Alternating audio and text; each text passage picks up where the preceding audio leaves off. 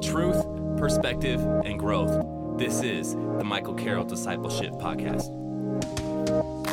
Have you ever read Exodus and struggled to understand what all of this has to do with Jesus and being a Christian? Have you ever wondered how Moses and the Passover directly connects to living out our lives as followers of Christ?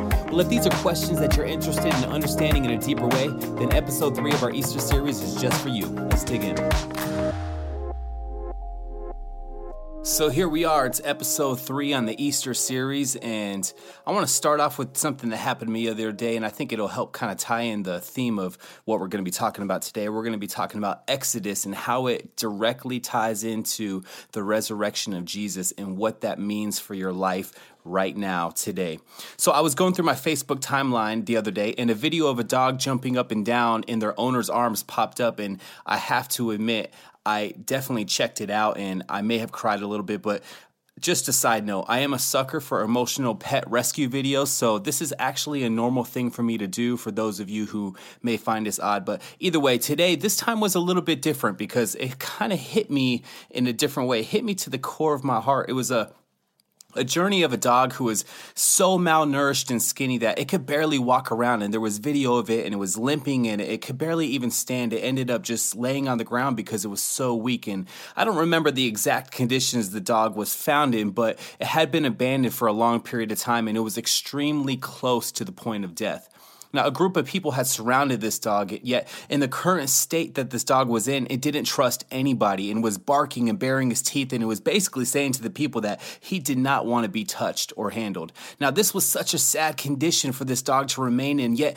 no matter how much that dog didn't want to be touched or handled, out of pure compassion for that dog's life, these people around it were determined to rescue it and bring it back to good health. So the video walks you through this journey of the dog coming back to life and there was ups and downs, but through it all you would see that at the end there was this beautiful and healthy and happy dog who purely loved its new owner, the one who rescued it out of their own despair. And as we go the story into the story of the Exodus in the Bible, it reminds me so much of this situation we see a God who made a covenant with his own people, and they had found themselves in big time trouble and desperation. They were in that spiritual malnourishment place where they could barely stand on their own. And as, as Abraham's children, which we will begin to call Israel or Hebrews, they settled into their own lands and a big famine had swept okay? So they had reached into the land that abraham had been called to.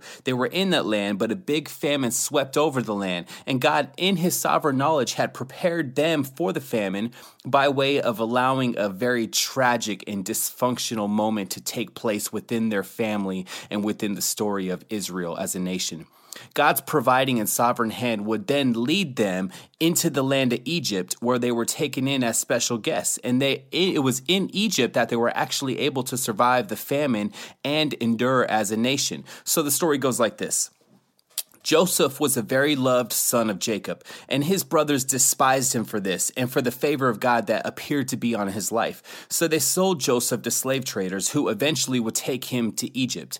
Joseph had so much favor in his life that through all of the ups and downs of being a slave and ending up in prison, he actually ended up to be second in command in Pharaoh's government. So when the famine hit the land that Israel lived in at that time, they traveled to Egypt to buy food and they were completely unaware that Joseph was in charge of the distribution of this food.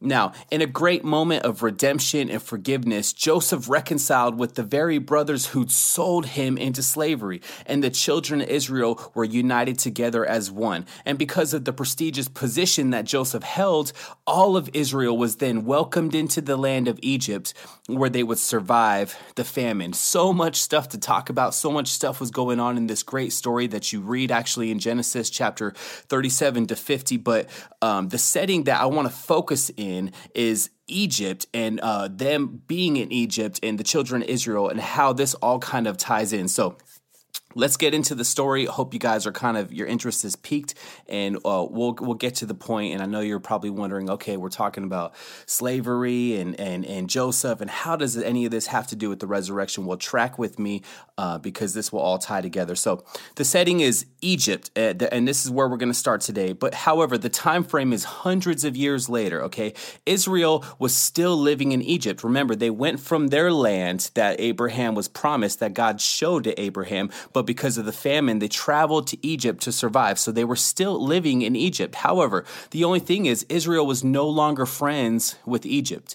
There had been a transfer of leadership the previous king had died off and Israel had grown into a bigger nation. They were becoming a threat to the new Pharaoh who was on the throne. And in an attempt to protect his own reign, he actually enslaved the Hebrew people. Now, in episode two, we read a promise that God made to Abraham that his children would become a, a great nation and eventually would be blessings to the nations of the earth. However, Tied into that interesting declaration was the warning that Abraham's own people would be enslaved for 400 years. The Bible said they would be mistreated and strangers in a land that is not their own.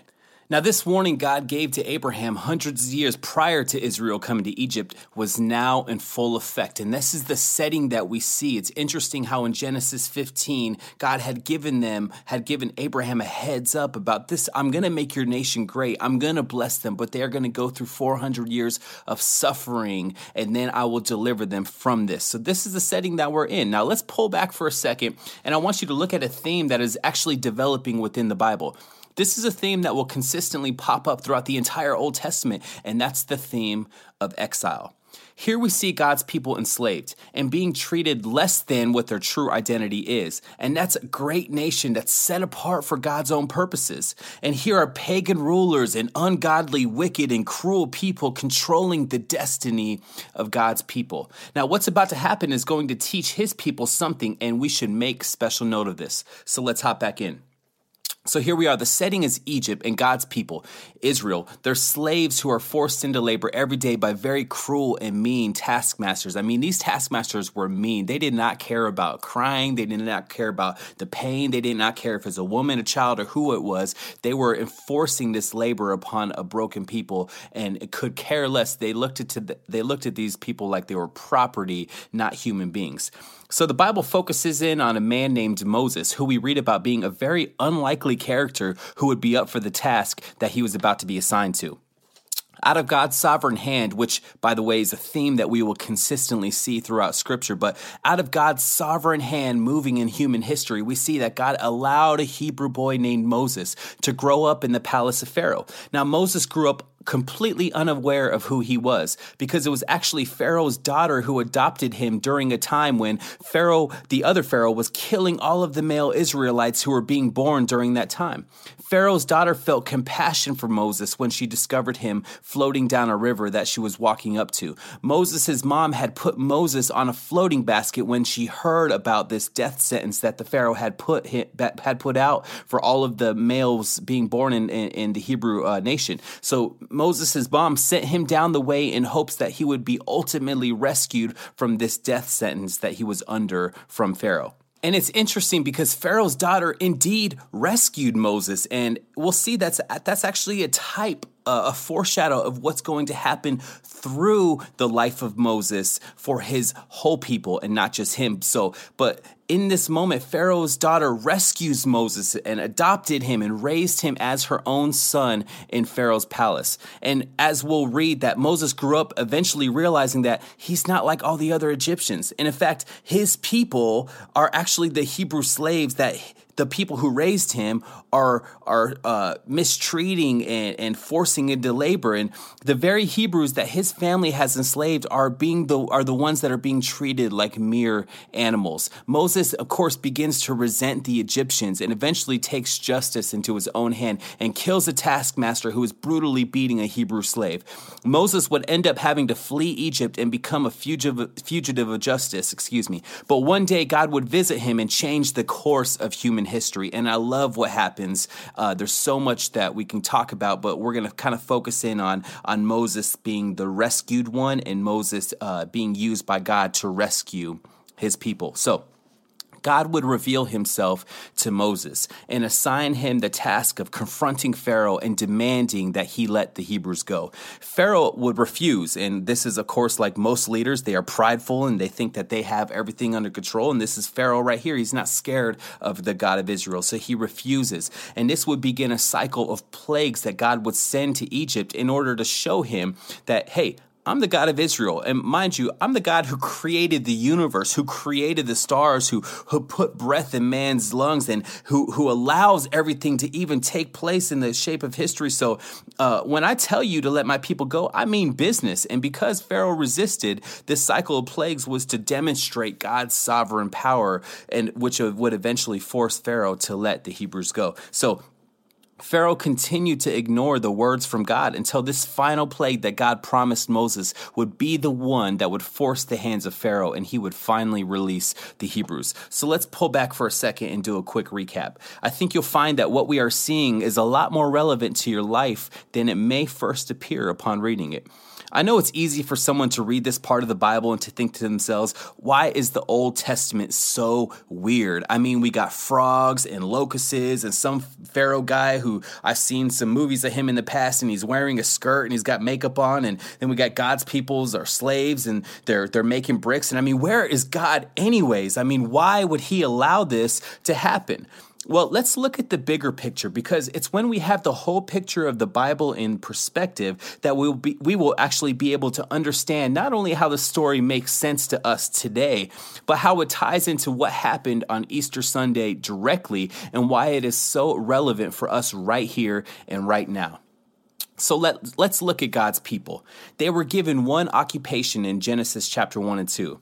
They were created to be God's image bearers, and the responsibilities of God's image bearers was to reflect his image to the rest of creation and to establish his living government, his ruling authority on this earth, all while simultaneously ushering the worship of all of creation and reflecting it back unto him. Yet in Genesis 3, we see how humans tragically gave this authority away. They failed at their occupation, and now we see God's chosen nation suffering the results of this tragic mistake. God told Abraham he was going to use his people to be a blessing to the rest of the world. But it was apparent that uh, whatever saving was going to happen through Israel, that Israel was actually in need of some sort of rescuing themselves. So here is the developing theme of Israel's need of a savior, their need of a Messiah, uh, in order to accomplish the purposes that God set out with them as them being a nation that we read about in Genesis 12 and Genesis 15. And although they had a role to play to be God's vessel, vessel through which he would rescue the world, they in fact needed the same rescuing for themselves.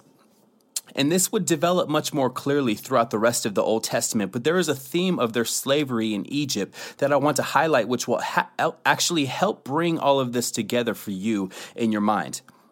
Now, Israel was under forced labor at the hands of very cruel and mean taskmasters. These taskmasters would force them to do things that they didn't want to do. They would oppress them and cause them to change the way they viewed themselves. And this suffering that they put the Israelites through was so embedded into their minds that when given the opportunity to be free, these Israelites, uh, we'll read later in the Bible, actually wanted to remain in slavery. They actually wanted to go back to the place they were free from because their mind was so corrupted and formed by the slavery that they were in. Now, I want you to think about this for a second. Does this sound familiar to you in your own life? Have you ever felt this way? What about sin? What is the results of sin in your own life? Doesn't sin bring about these same effects, these same stains of perspective and self identity? Don't you go down this road being in chains of, of oppression and sin, and you begin to think different and act different and look different, and people begin to not uh, be able to recognize you and you begin to talk and think in ways that you never imagined. And that's what we see happening to the people of God. That's what we see happening to the children of Israel. And what I believe God is showing us and, and his people is that these taskmasters actually represented an even deeper and more universal condition in the hearts of fallen humanity. Just like Israel needed to be rescued from the slavery of these cruel taskmasters, so do all humans, including Israel, need to be rescued from the cruel taskmaster of sin in our bodies and in our lives. Now, with that being said, let's jump back into the story and let's see how Moses and the rest of God's people are set free. So, in chapter 11 of Exodus, the Lord had said to Moses, I will bring one more plague on Pharaoh and on Egypt, and after that, he will let you go from here, and when he does, he will drive you out completely. Verse 4 So Moses said, This is what the Lord says About midnight I will go throughout Egypt. Every firstborn son in Egypt will die, from the firstborn son of Pharaoh who sits on the throne to the firstborn son of the female slave who was at her handmill, and all the firstborn of the cattle as well. There will be loud wailing throughout Egypt, worse than there has ever been or ever will be again the Bible goes on to talk about um, how, after revealing the final plague to Pharaoh, the Lord showed Moses how to protect themselves from the coming judgment that was going to fall upon Egypt. Moses was to gather all of Israel and instruct them to take a spotless lamb and kill it, one for each household. They were to take its blood and wipe it on the doorpost of their homes. And when the destroyer came over the land that night, he would see the blood of the spotless lamb on their doorposts of the Israelites and would pass over their houses while they destroyed the firstborn of the Egyptians the Lord also showed Moses different regulations they were to follow, and they were to eat the lamb as a meal celebrating what was going to take place that night. The Lord instructed Moses to teach Israel these exact instructions, instructions, excuse me, so that they could remember to celebrate this important day every year and pass it on to generation to generation. And in Jewish history, this is actually what we know as the Passover celebration. So the Israelites did all of this, and that night the Lord had sent judgment upon Egypt, and the firstborn of all the land was killed. And when the people woke up in the morning, there was so much mourning and pain that Pharaoh finally demanded for the Israelites to leave the land and as instructed and as prophesied in Genesis chapter 15, the Israelites asked for wealth and resources on their way out, and the Egyptians gave them the gold and silver and many other resources so that the children of Israel left with an abundance of wealth. Now, God led them in a specific direction that would cause them to be backed against the wall, and once again to have to put their complete trust in God for rescuing them.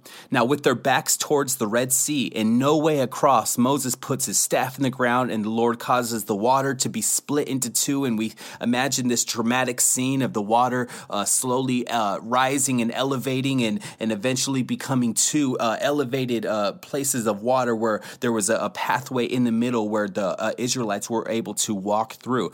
So they marched right through dry ground with water elevated to the right and to their left. And as Pharaoh's army comes rushing towards them, they run right through this trap that's set by God. And as soon as they were in the middle of the sea, God causes the water to come down upon Pharaoh's armies, and Israel, Israel's enemies are dramatically dealt with swiftly and surely. Now, that day, I want you to get something.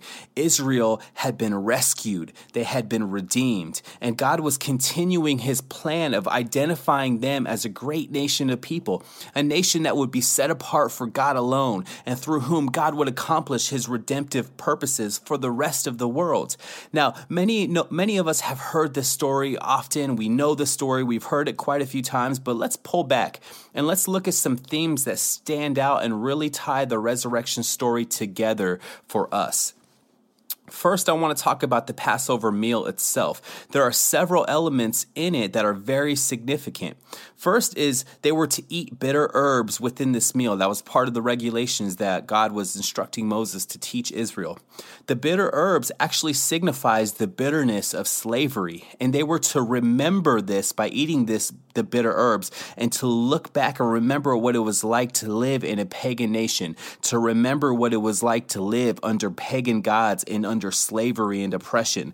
If Israel would remember this throughout the generations, they would never want to go back to that state of living. They would never want to go back to that place where they were under the oppression of the taskmaster. Although we would actually see in their journey within the wilderness that Many of them grew weary traveling and actually began to desire to go back to slavery in Egypt. And isn't that just the same with so many people that we have seen in our lives? And if we could be honest, possibly even ourselves, we get saved and redeemed from our past.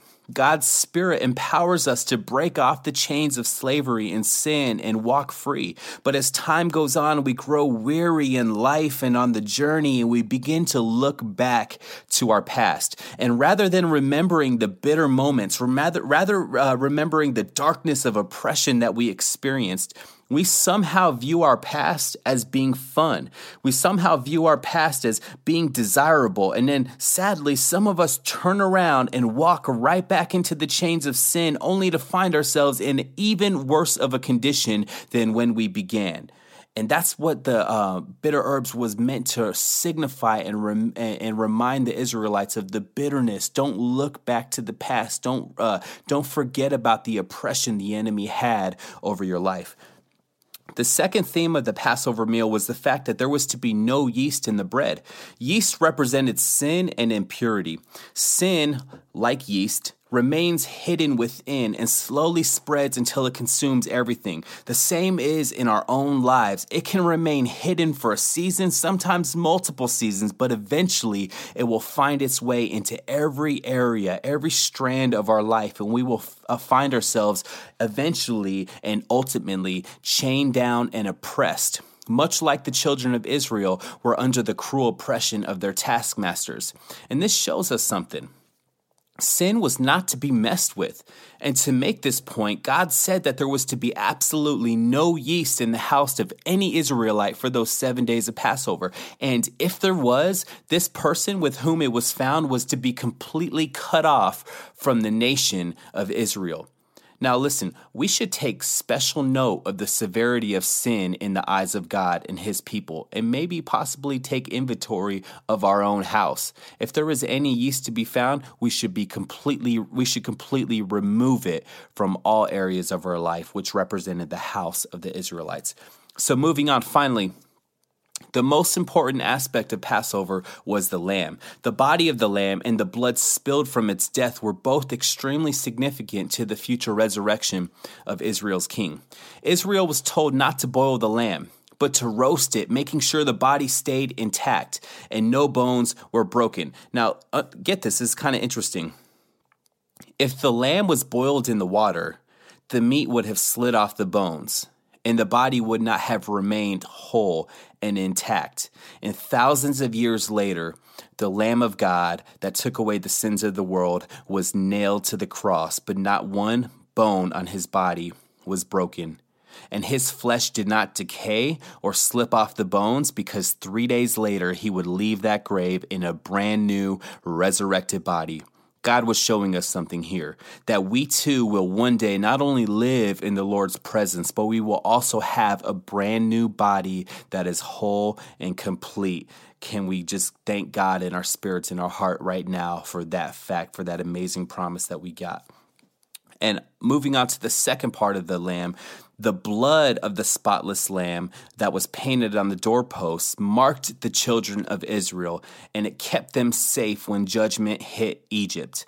Death would ultimately hit Egypt, but because there was blood marking their houses, marking the houses of the Israelites, death would pass them over. Now, thousands of years later, blood would be spilled by the sinless Lamb of God on the cross, just like it was a spotless lamb that they had that they needed to sacrifice and use that blood to pour on their uh, doorposts. So did we have a sinless Lamb of God who was slain on the cross, and this blood would cover and mark everyone who called upon the name of Jesus. And the Bible would tell us that it is this blood that actually marks excuse me, it actually marks the born again child of God and allows them to cross the veil that once separated man from God's presence. And now God's new creation would have full access to him, full access to God's presence. And what an amazing thing we are seeing here. And I want to stop and pause for a second to allow you to reflect upon the magnitude of the Exodus and what happened on that day. I want you to think about this. Israel was enslaved by cruel taskmasters. They were forced to do things that they did not want to do. They had been given an identity that was less than their God given destiny as being a royal priesthood. And this was a theme that painted the picture of the condition of the whole entire world. We will learn as the Bible continues to develop that the entire the entire world is actually enslaved to cruel taskmasters. And these taskmasters are sin. And sin will force God's created humans to do things that they don't want to do to live as less than what they were destined to be Sin would force humans into oppression and slavery. Sin was the cruel taskmaster. And God was sending judgment on sin just like he sent judgment upon these taskmasters in Egypt. And just like he sent judgment, judgment came. It was the blood of Jesus that would mark the people of God as being safe, as being part of his covenant family. When someone enters into God's covenant family, which is the children of Abraham, they only enter into by one way, and that is by being marked by the blood of Jesus and turning from their sin by remembering their bitter past of oppression. Remember the bitter herbs. They remember they turn from sin by remembering their bitter past of oppression and removing all sin from their life, which is uh, as we remember the unleavened bread. They t- remove all sin from their life by repenting from their past and accepting a new life that is focused on living as being truly human and bearing the image of God. And the story of the Exodus is an amazing forecast of what was to come. Now, today we live in the fulfillment of this great story. We who have been brought into God's family by the blood of Jesus, we live this fulfillment and we are now restored to our own original human assignments to bear the image of God, to establish God's ruling authority upon this earth while simultaneously ushering the worship of all of creation and reflecting it back unto Him. So, I want to challenge you as we approach the final episode uh, of this Easter series to reflect upon Easter Sunday and what it truly means for us in our lives. Do you recognize that you are God's rescued people? That you have been snatched out of the slavery of sin and have been brought into a new land, a land that represents a relationship with God, in tune with His presence, bearing His image, and truly fulfilling your role as you were created to? Let's focus our hearts and minds unto God and His Spirit. Let us never forget the bitterness of our past oppression, yet let's remember the sweetness of His presence because of the great and powerful blood of Jesus. Death has passed us over, darkness no longer has its hold on our lives, and we are able to walk freely into the presence of God and receive all that we need to to live out our assignments upon this earth. Knowing this, we should set out each day understanding our obligations as stewards of His presence in this world. Our prayer, as modeled by Jesus, is not to sit back and wait for God to one day take us away from this world where we can live in a distant heaven forever with Him. Rather, He taught us to pray for His kingdom to be established on earth today as it is in heaven. In other words, to move forward towards the complete restoration of this heaven and earth connection that we see back Genesis 1.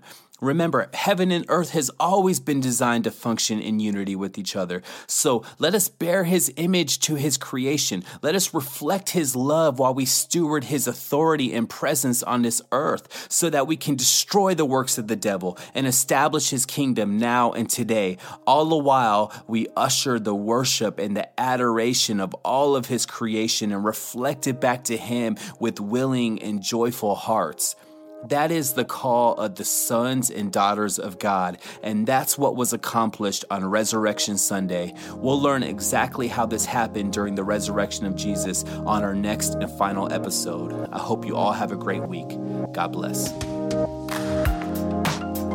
Thank you for tuning in to the Michael Carroll Discipleship Podcast. Make sure to share this episode with your friends and also follow us on Instagram, Facebook, and Twitter at mcarrollnow. Have a great day. Until next time.